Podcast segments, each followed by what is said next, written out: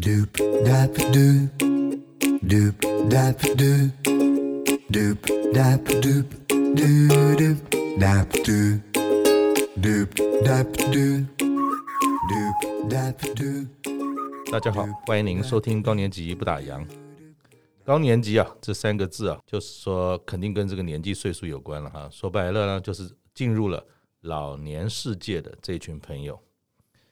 那不知道大家哈，在什么时候对老了这件事啊，开始有比较明显的感受呢？我自己啊，是差不多到快五十岁的时候，发觉啊，这个眼睛对焦好像不太清楚，没有办法像以前一样，就一个眼镜啊就可以呃顺畅的看远又看近。其实就是所谓的老花眼啊，上升之后呢，就那么一点点感觉啊，自己老了，你不接受不承认都不行，因为你的很多举动。就会告诉大家，哎，这家伙大概是中年以上。还有呢，就是上了捷运啊或公车的时候，有些时候不是很经常啊，有些这种热心的年轻人呢，看到我来呢，那因为我头上没有什么毛，然后那个新冠的时候又戴着口罩，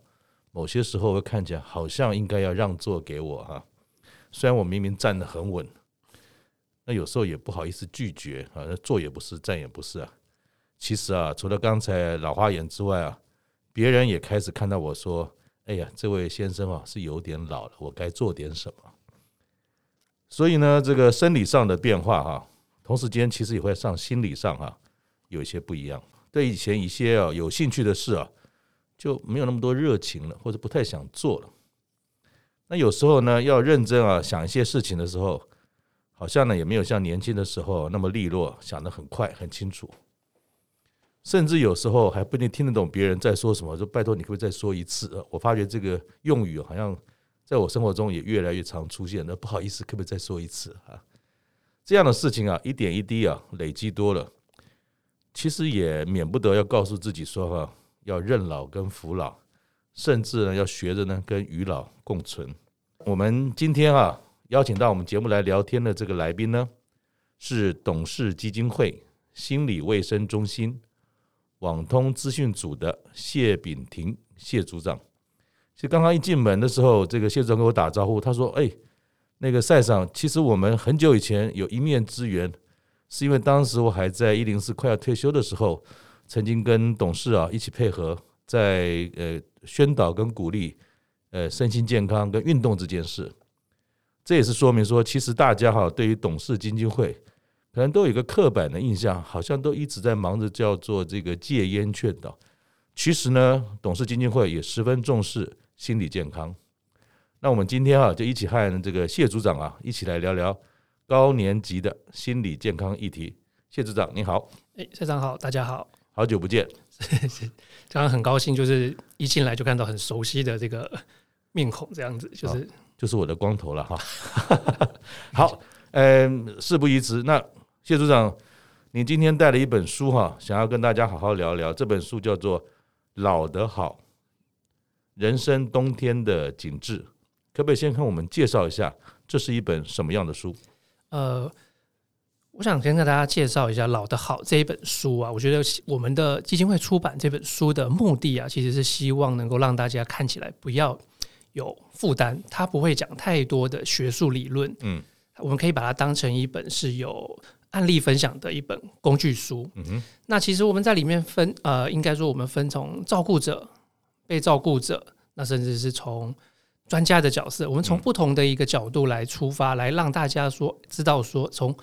呃，我身为什么样的角色，那我可以做些什么事情，那我可能可以避免哪一些事情。嗯哼，那有什么地方我们可以再透过这些案例分享，我们可以让自己。能够做得更好，我觉得这是一本很值得推荐给，应该说大概像我这样，大概四十岁以上开始，爸爸妈妈也老了，嗯、那可能甚至是开始要照顾长辈的一些，嗯，我们算青年人或者是中年人。为什么董事基金会会注意跟关心老这一块呢？是什么时候开始的？是最近的事吗？是，其实就像刚刚赖长讲的，我们其实除了戒烟之外，我们很大一部分的工作是在做心理。健康以及忧郁症防治的这个教育上面，哦、所以，所以不是只有呃戒烟这么狭隘。对对，其实董氏基金会做的事情还蛮多元化的。我们除了这两个，还有像是食品营养，甚至出版《大家健康》杂志。那至于为什么会接触到老这个议题，对啊，其实我想大家应该新闻上都有看到，台湾其实即将要迈入二零二五年，即将要迈入超高龄社会，没错。也就是说，我们呃，大家身边每六个人、每五个人当中就有一个人，他可能是超过六十五岁，也就是超过百分之二十这个比例，其实是。蛮可怕的，嗯，那也是因为这样的一个缘故，所以其实基金会在二零一六年的时候，哦，这么早就开始了，是是，二零一六年是很高兴的时候得到哦一些好伙伴的支持，那到现在其实也还有保家公益基金会的一个支持，让我们可以从二零一六年的时候开始，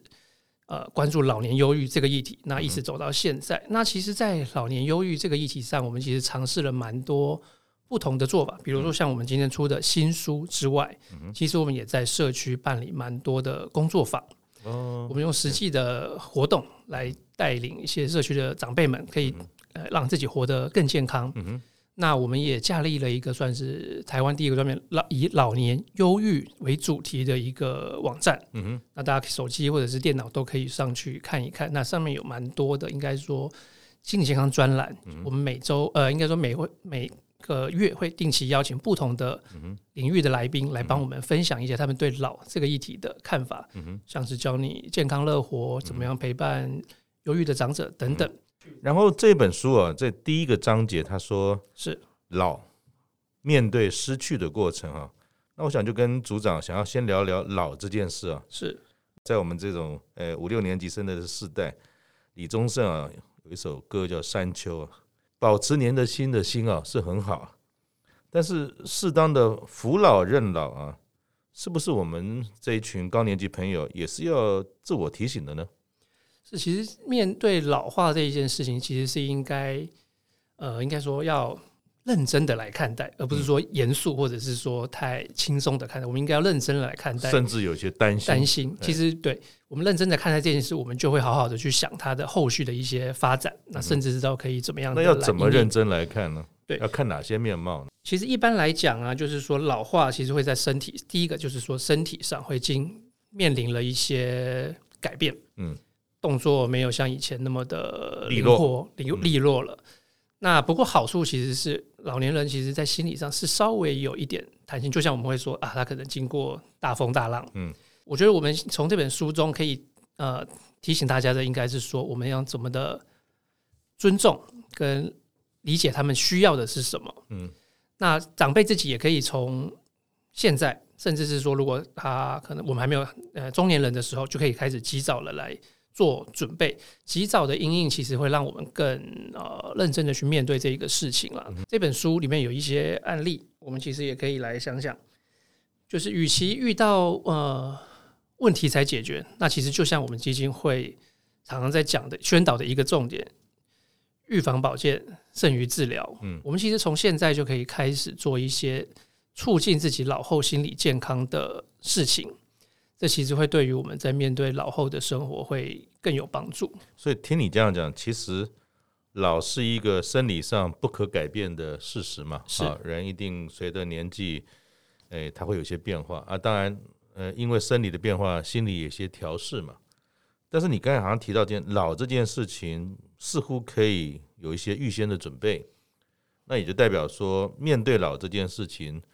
除了不可改变的必须接受之外，其实还是可以被训练的。怎么样跟老这件事情能够相随相伴，是这样子吗？那如果是的话，怎么样从训练的角度或者适应的角度来看？面对老这件事情，在生理上、心理上有哪些事情可以先准备好的？呃，其实应该是这样讲，养生也要养心啦。就是我们在面对老的时候，其实除了身体的衰老，其实我们自己心理健康的状态，其实也是我们要注意到的。除了刚刚我们讲，呃，身体可能动作跟不上之外，其实要注意到我们因为。呃，年纪渐长，所以同时随之而来的一些心理上的一些症状，通常最常见的就是失落。对，那失落的话，可能就包含了像是啊，跟子女可能分开住，呃，然后可能呃，配偶有过世了，或者说工作上退休了，长时间退休了，休了好像突然醒过来没事干了。对，所以我们在生活，其实，在心理心以心理健康状态上来讲，其实我们的生活会跟我们以往会有蛮大的一个差别。嗯。对，那包含了各种，就是这种我们刚刚前面讲到的各种失落的一个状态。那所以其实我们从呃预备的角度来讲，现在开始可以做些什么东西？比如说，第一个，刚刚我们讲，我们可以让自己第一个，我们让自己的心能够更开放，可以接纳各种的事物，不用去特别抗拒。新的事物，像有的长辈，他可能会就是比较遇呃困在过去的经验里，他就觉得，哎，我的经验是这样，那我觉得这样子就很好了。所以第一个，我想我们把心开放起来，让自己能够有接纳各种新事物的一种可能性。第二个就是我们可以先开始做各种的准备，那准备了包含，比如说第一个是呃在经济上，其实也是我们需要能够及早开始做应应的。那包含了各种的投资理财或者是储蓄，都其实是我们面对老这个事情可以做的一些方法。那另外的话，就是说可以和呃呃我们的社交圈，比如说我们的朋友、我们的亲人，我们可以让自己有一个呃稳定的一个人际关系。就是说，当我们有时候心情难过的时候，我们可以找得到人，可以聊聊天。可以让他陪我们说说话，甚至是支持我们，嗯，给我们一些增强的一些力量。那我所知道哈，在这个书里面，其实它有相当多都是真人实事的案例。那可不可以请这个谢组长啊，可以分享一下？因为我想大家都很希望能够把老年的生活过得愉快嘛，哈。对。那与其在谈大道理，不如说真正看看人家怎么做的。那我知道说，在这个书里面有一些案例。诶，是值得蛮值得分享的。那不晓得组长可不可以就一两个案例呢？可以把这个真人实事的故事，他是怎么面对老，跟怎么样在老年的过程当中走出来他自己的路呢？好的，那我这边简单分享一下，呃，两个案例好了。第一个案例其实是呃，我们在书里面就提到，就是说有一位将近九十多岁的一个未婚的长辈，那他其实啊，就是因为他没有结婚嘛，可是他生活的非常的。有规律，嗯哼，那这边的规律可能就是指说他可能生活作息是稳定的，嗯哼，他会早起，然后可能早早点睡觉，那甚至平常都有运动，嗯哼，甚至走路的习惯，嗯哼，那他的生活其实非常的健康，那这是他等于说生理上的一个呃呃呈现，嗯哼，那应该是那再来是说他在呃兴趣多元，他有多元的兴趣，嗯哼。他可能会像是我最印象印象最深刻是他去学乌克丽丽。哦，然后他十几岁还学乌克丽丽，对，然后他甚至还去学做画画，嗯，那他其实画画，他画到最后，他甚至还跟呃同学还有老师他们一起开了一个简单的画展，嗯，来呈现他的作品。那这个其实很蛮厉害的。那因为其实他以前是老师，嗯哼，他就呃他就胡老师了，那他其实有很多的同学跟呃应该很多学生都已经。其实年纪也是蛮大，不过他其实跟学生他们保持着非常好的一个嗯呃互动，所以其实在他的人际支持上也是有很大的增强。甚至啊，我听呃，我记得他在里面才有特别提到，就是说那个胡老师九十几岁，他还是会使用 Line，甚至来拍下，比如说他的画作啊，甚至是跟他们的那些同那个学生们来做一些分享。嗯那学生们其实也很高兴，说啦，那个老师对我们这么好，那其实到了年纪这么大，他其实还是可以跟大家很有。很亲切的互动，甚至有时候老师还会带他们一起，呃，做点公益活动，帮帮助一些弱势等等的活动，其实都让他们觉得，哎，这样的老后的人生其实还蛮精彩丰富。他有自己他想做的事情可以做，那跟大家有都有良好的一个关系，这样是一个蛮好的一个典范了。所以从你刚才讲这个胡老师嘛，哈，虽然九十几岁，嗯，好像你点到了几个关键的事情哈。胡老师有个规律的生活，是啊，然后他虽然九十几岁了，画画、乌克丽丽，所以保持一个对新事物学习的心。还有一个很重要的就是说，他其实是位老师。他除了在一般呃学习当中有新的同学认识之外，他以前跟他的这些学生也保持着好的关系，好像也是一个比较怎么讲，有一个互动的，有一个愉快的，有一个大家可以一起。还可以延续做一件事情，不论那件事是什么，甚至九十几岁还带着他的可能比他小个五六岁的老学生，还一起可以做一些跟社会服务有关的事情。那有没有在书里面有其他的案例是说，或许他一开始经历过了这种不知所措的阶段，然后有找出一个自己的路，然后可以怎么讲呢？就及早的准备了，然后做好他该做的事情。有没有这样的案例可以跟大家分享呢？是，对，其实我还是想回到刚刚我们有提到一点，就是理解跟尊重这一件事情。如果老人家他能够自己做决定的时候，我们其实应该是要尊重他自己的决定。嗯，比如说他像刚刚我们讲胡老师，他喜欢画画，嗯，他想学乌克丽丽，嗯。诶，那他既然能够学，也愿意学，那为什么不让他学？嗯、他也可以学得很好，嗯、真的就出乎我们的意料。嗯、那像刚刚赛场提到的，就是另外一个案例，其实我们这边有想到一个是这个蛮特别，他是一个空军飞行员，哦，退役的一个也算是长辈，他其实也是六十多岁了，也是有点年纪了。嗯、是，那他自己也是面临到，就是说长辈都呃年纪也大了，那他要怎么照顾长辈？他后来想到的方法是。我要怎么照顾我的母亲？嗯哼，那我其实最好的方法是不是我也跟他一起有一些类似的经验？嗯哼，所以他很特别，他自己跑去先去住了那个算是养老院，我们简称是养老院，就是说这样的一个空间，对一些老人专门提供给居住的地方，对，专门提供给长辈就是生活的空间。长辈还没去。他先去试试看，他先去了解，那他甚至投入一些相关的社会的一些服务，比如说他去照顾老人家，然后他从中他还我记得他好像还当过高发会的志工吧，嗯，甚至还当到那个呃高发会的董事，嗯哼，就是说他从中里面他其实也在服务的过程中，他其实也学到了，就是说啊，老人家可能会面临的各种的状况，嗯哼，那可以怎么因应？不过其实他在学到之后，他其实要实际。他就是说，他在那个空间里面，他住了一阵子之后，他希望邀请他的母亲跟他一起来住到那个养老院里面去。很棒的时候，哎，可是事实事情永远不会像我们想的这么这么容易啊。对，他妈妈说：“我自己就有房子，为什么我要住到那边里面去嘞？”没错，对，所以其实这个，哎，他也是让他当头等于当头棒喝的感觉，就是说，哎，那我有没有想到妈妈想要的是什么？是，所以他其实，在后面他又想到，他就。他把他在整理他自己的经验，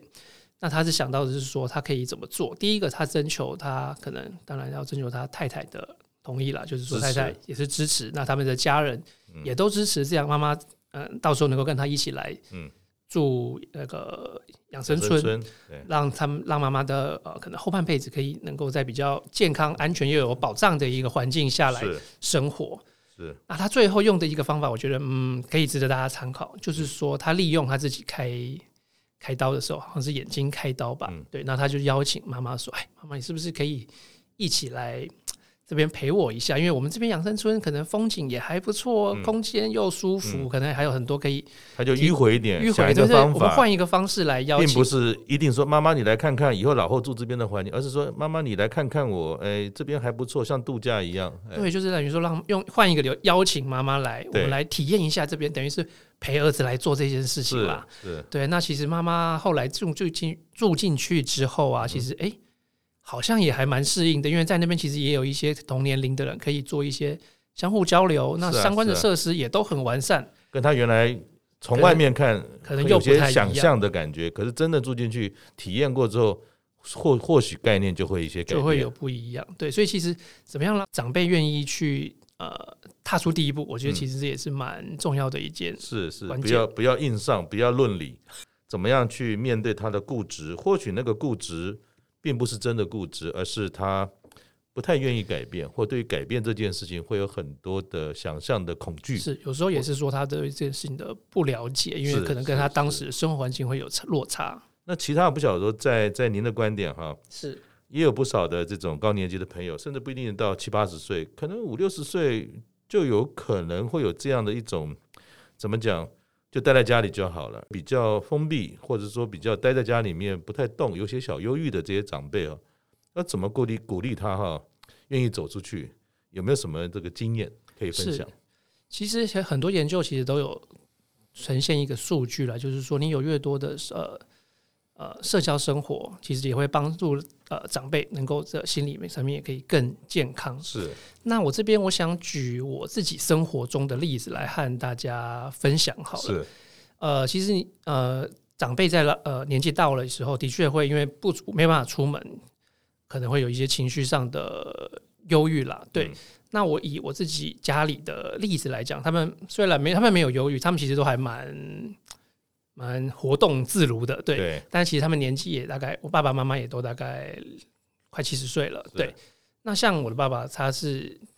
他其实也不太会去做一些像是运动那一些的，嗯、可是他有他自己的一个爱好，嗯，他的爱好是种菜。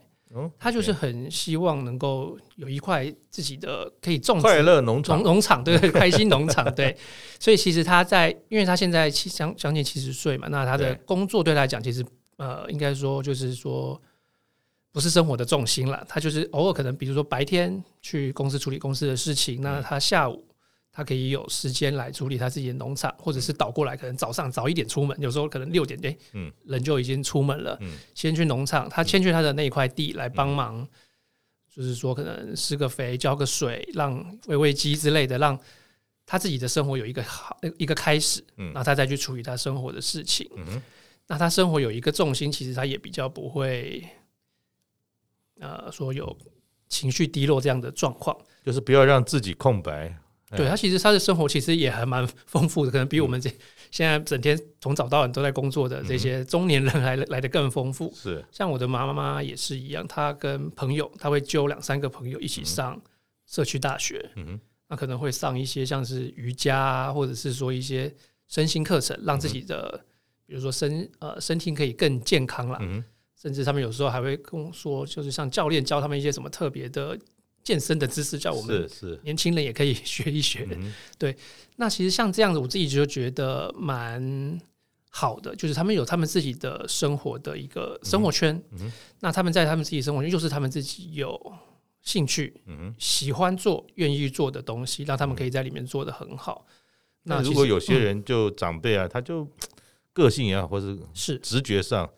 他就觉得说啊，我都不想出门了。那如果这样的一种习惯或者心情不出门，那又可以做些什么事？对，像面对这样的状况，其实我们可以从几个方式来试试看。嗯，比如说最常做的，可能就会是像我们刚刚提到邀请。嗯，我们可以试着用其他的理由来邀请他一起踏出家门。比如说，哎呀，小孙子他们要运动会了，是不是邀请你一起来学校帮小孙子加油一下？嗯。嗯或者是说啊，再来是要过年了，我们是不是大家全家人一起出门走走？所以叫做转移注意力，不要让他觉得他是被关心的主角，而是让他来共同演出的配角。那其实事实上最终还是达到那个目的，管他主角配角，反而会让他可以比较轻松一点。是因为其实也中间一点，其实刚刚提到的一点就是说，也要让长辈觉得是哎，他是也可以帮忙的。他他觉得有用，有用的，他不是来让你帮忙的。嗯，这个其实对他们来讲也是很，我觉得也是很值得重要的一个关键因素。因为那是一种成就感。一般我们年轻的时候谈成就感，可能是创造了什么了不起的事，赚大钱做大事。可是对高年级或对于长辈来讲，能够自由自在做自己喜欢的事，而且不需要别人帮忙就可以跑来跑去。那就是一种很厉害的成就感，所以当今天如果这件事都做不出来，他有的时候会觉得说啊，我什么都要人家照顾，那、啊、就很很没面子的感觉，是吗？是，所以其实能够做自己要做的事情，我觉得对长辈来讲是他们能够依照自己的意志来行动，对，这个其实是非常重要的一个关键。嗯哼，那也一样，就像比如说刚刚今天早上呢，我就陪我妈妈老人家嘛，总是有一些慢性的这些。疼痛，或者说不舒服哈，诶，我妈妈有时候也是中西合并，诶，她自己治自己，她有中医看一看，西医看一看。那儿女呢，我们也知道她不舒服啊，可是总是抓不到到底具体是些什么样的议题。那不知道我们从做一个儿女啊，我们该怎么样来面对这种这痛这也痛那也痛，但是老是找不到主要的原因，那也不知道怎么帮他，应该怎么做呢？当他常常。重复在提一些症状的时候，哎、欸，那我们自己就可以有一些警觉心，就说啊，那也许我们可以带长辈去看看医生。那其实看医生很重要，但是更重要的是什么？是遵照医师的医嘱来使呃接受治疗。嗯，包含了像是药物，大家可能会看很多医生，但是其实现在有那种老年整合门诊，你可以把你所有的东西，其实来整合在同一个医生来做。那个看诊，嗯，那你就不用吃那么多的药，接受那么多不同的一些呃治疗等等，你可以透过这种整合，这是第一个最简单的方式。那另外一个比较重要的一点，我觉得是有些症状马上就会好，吃了药可能症状就改善了，但是有一些状况可能不会马上的呃改变，它需要一些时间。那甚至是说，可能一些比较严重的一些像慢性病，可以想的是一个叫做转念了，我们可以试着转换一个念头。嗯我们与其跟这个疾病呃等于说。对抗，嗯，那我们是不是有可能考虑把它变成跟他一起共存？哎、欸，那你讲这个，我就想到今天我带我妈妈去看医生的那个画面哈，因为她过去这两个月她的大腿肌肉老是觉得痛，觉得痛。今天呢就去诊所，那那个诊所我医生也比较熟啊，那我带我妈妈去，那她一看到我妈妈检查了一下，她说：“哎、奶奶，你的问题很简单。”你没有什么问题，你就只是大腿拉伤，然后活动活动，我帮你针灸一下，就应该过几天会好。那很有趣哦，我妈妈当场就说：“对啊，说的也是啊，我我前几天走路都很好，应该也没什么太大问题啊。”老人家很需要被别人称赞，老人家很需要从病痛当中有一些肯定，说你的问题不大。但事实上呢，他痛了已经很多年很多年。怎么样能够让老人家或是高年级的朋友理解？有的时候有一些这种慢性的疼痛，其实就跟老化有关。那很多时候我们去看医生，医生就说：“奶奶，你就是年纪大了。”然后我妈妈就很生气：“年纪大也是一种病吗？老这件事情就跟头发会白、头发会掉是一样，你要接受它。尤其是今天在跟这个医生诶问诊的过程当中，当有人说他其实你问题不大。”好像他就欣然接受了，而且回家就说啊，那我等一下那个止痛药我就先不要吃好了。所以共存这件事好像也是一个面对生理上带来的不便，可是心理上要做一些好的建设，这也是必要的。是之前采访过那个叶金川嗯教授，是他自己，他其实在年轻的时候，他其实有列了一张，可能好像是。一百件想做的事情，那样的一个清单，是是，然后包含了他可能七十岁以后想做的事情，就跟那电影一路往呃要要玩到挂，有一个 wish list。对对对，他就是列了那样的，甚至我们也把它出成书。如果大家有兴趣，也可以去呃看一下我们大家讲健康杂志出版的这几呃叶金川教授的这几一系列的相关的书籍，也也就是在谈，就是说你怎么面对老，你用什么样的心态去面对老这个议题，其实就会跟你之后的生活其实会有很大的。相关联。那其实像我在看叶金川教授他的书的时候，其实也带给我了一些怎么讲，一些激励啦。就是他从他总是从他的生活的例子来跟大家分享。那你觉得是从他的身上最让你觉得很有启发的事情是什么？我一直觉得他就是他，我从书里面看起来，就是说他让给我的呃观点是他能够正向的思考，嗯，面对的一些困难。而且好像他在也是差不多中年，还是呃六十岁以后，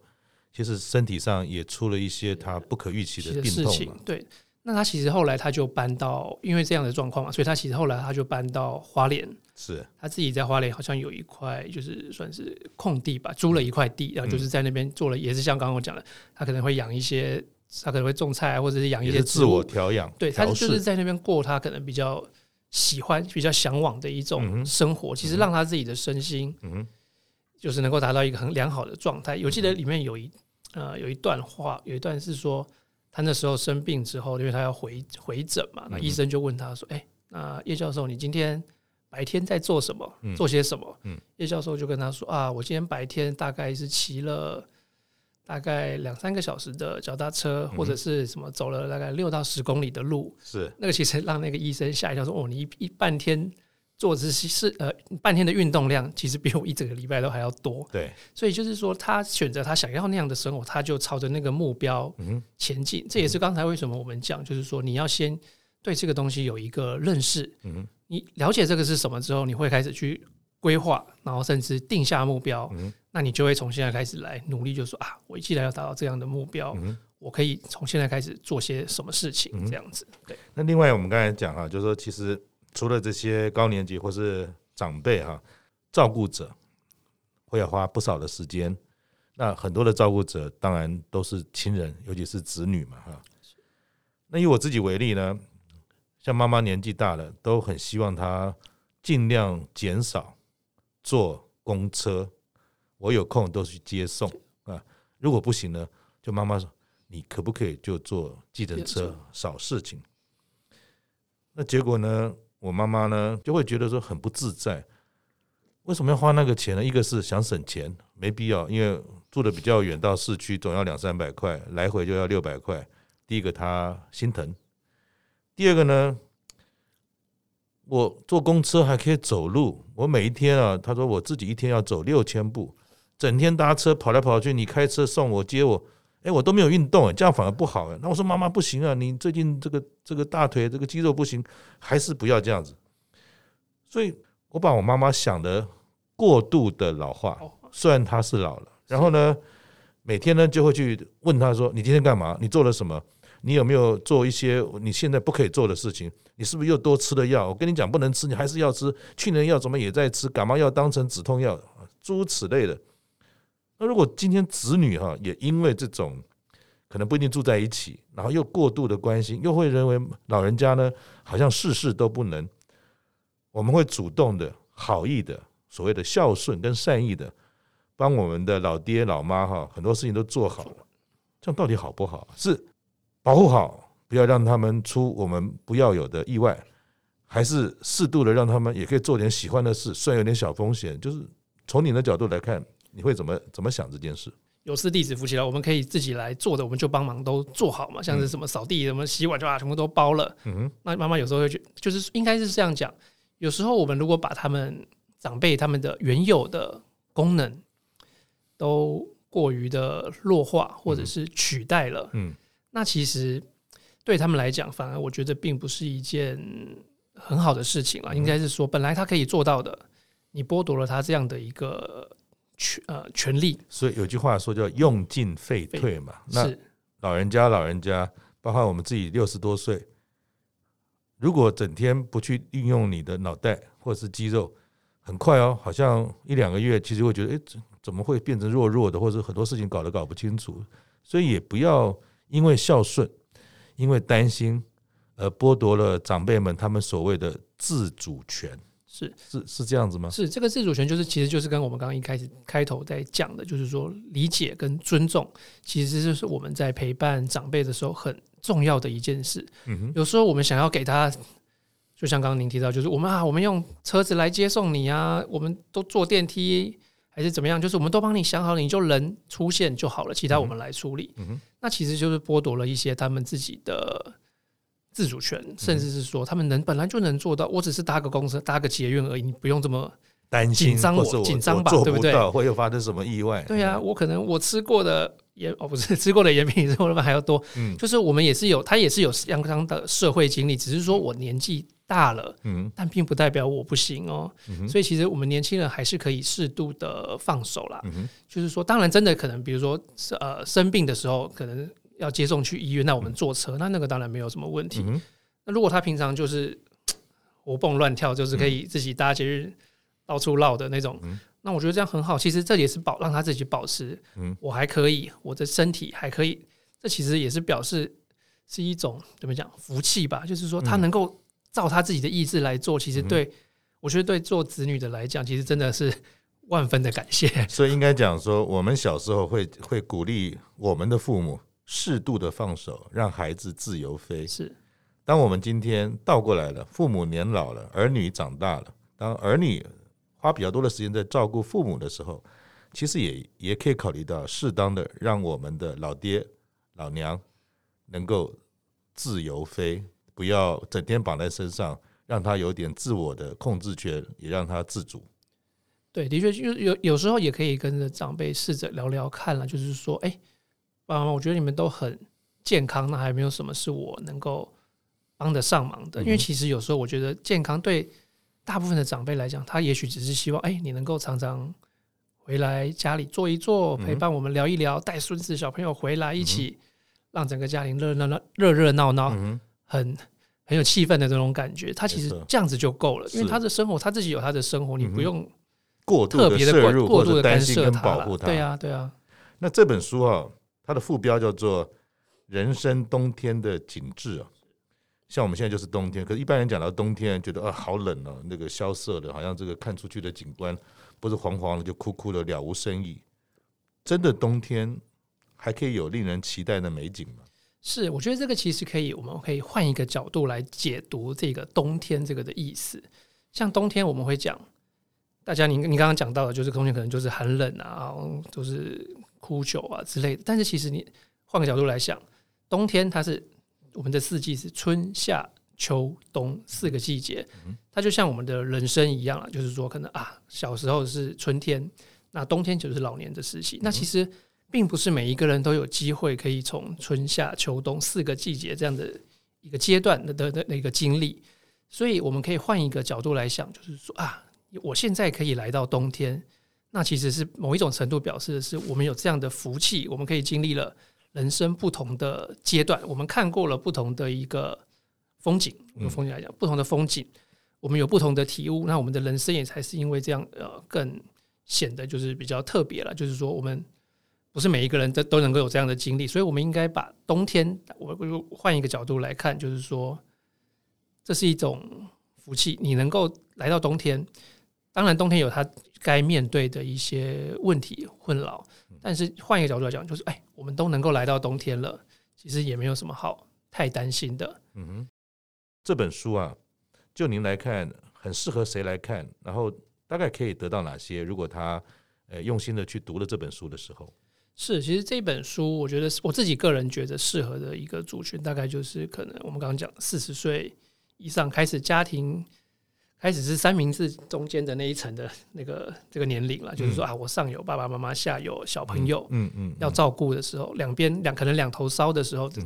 这个阶段我觉得开始看，我觉得蛮适合的。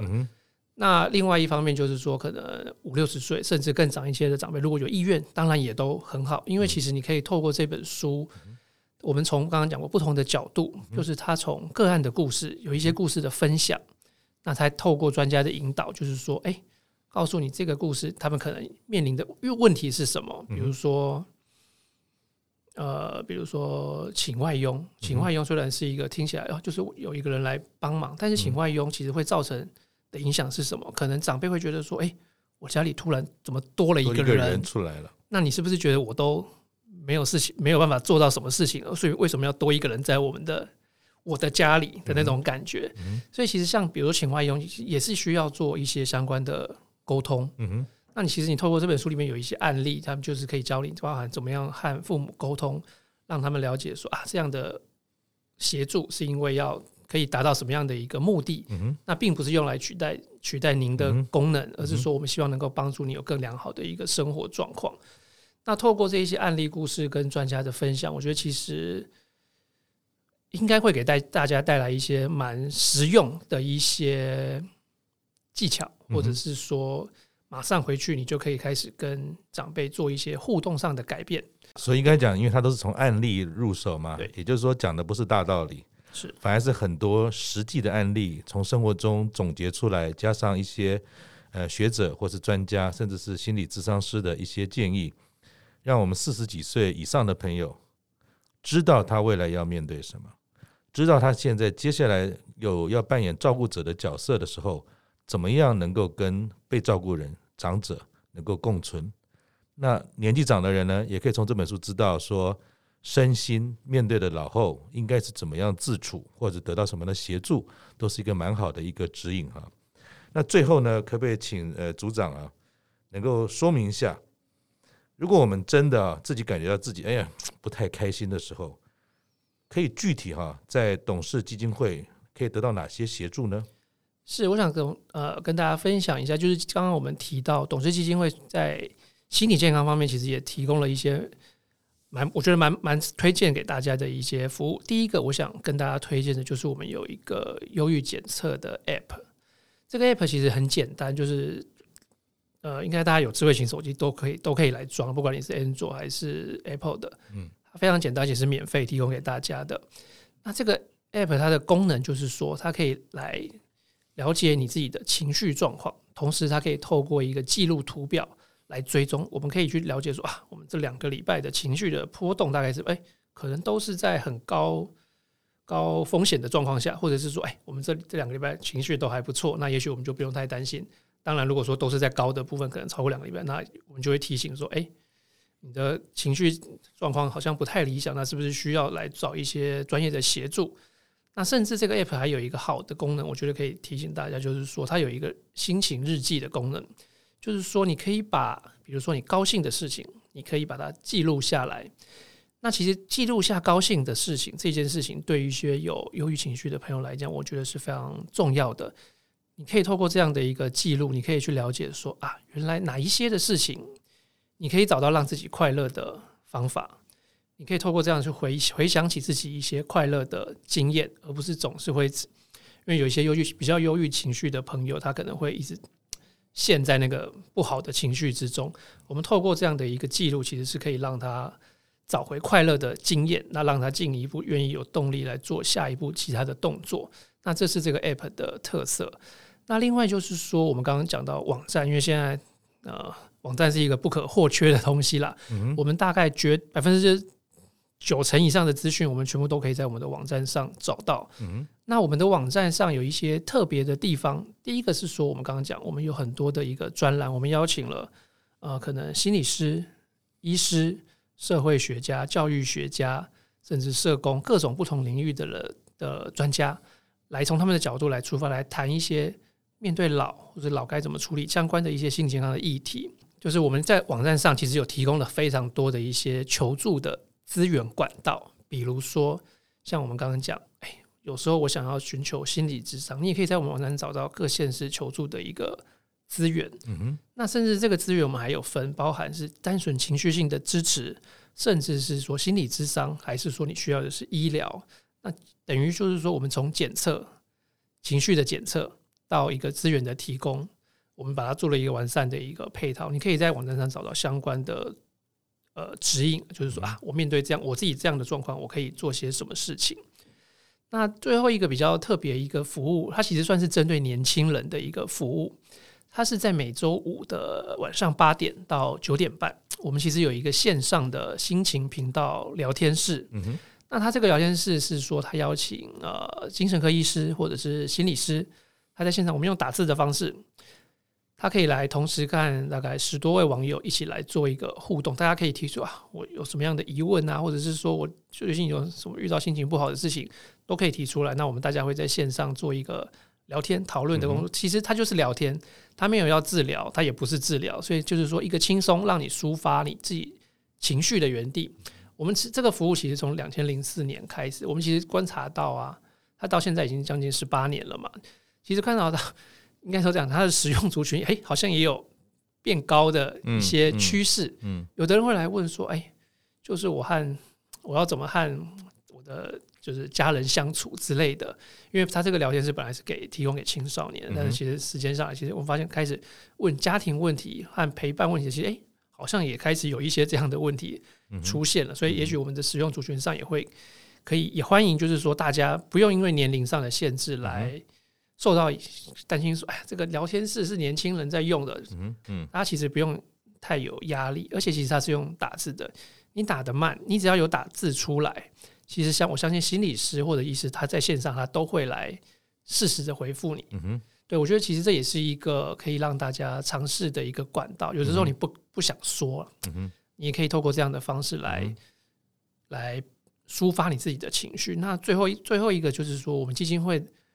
呃网站上还有一个和其他单位比较不一样的地方，就是我们其实提供了蛮丰富的呃影音资源。嗯哼，怎么说？因为像我们在做教，我们是以教育宣导为主的单位，所以其实我们有很多像是教学短片，或者是说记者会的重点资讯，就是我们邀请专家他们会讲话的重点，我们都把它截录下来。那也有一些房子的动画，那也有一些名人的专访，其实就是很多人的经验的一些累积的智慧都在这个平台上。我们其实也蛮欢迎大家可以利用这些平台、这些影音啊，因为其实这个都是。免费的资源都是欢迎大家来利用它。你只要搜寻董事基金会心理卫生中心，基本上都可以找到相关的资源。这样子，谢谢谢谢我们董事基金会的谢炳廷谢组长。接下来呢，哈，我们工商服务时间一下。一零四高年级在四月三十号的下午啊，在台北有一场非常精彩的讲座。如果听众朋友啊，您的年纪是在四十五到五十五岁之间啊，而且正对这个职涯转型、学习新技能、发现自己的使命和意义、改善人际和婚姻关系这五个面向哈、啊、有疑惑的话，这场讲座啊，正是您需要参加的活动。讲座呢，我们邀请了六位知名的讲师，他们分别是李伟文、老茶、福哥、宪哥、峰哥以及刘幼彤。如果你目前啊正处在人生的转折点，或者是对于未来呢充满了焦虑和不确定性，非常欢迎您呢报名参加这个讲座。您也可以呢在这一集的节目资讯页上哈、啊、找到这场人生下半场突围。讲座的更多详细资讯，及早报名的话，还有早鸟优惠价哦，请大家多多把握。谢谢大家，我们下次见，拜拜。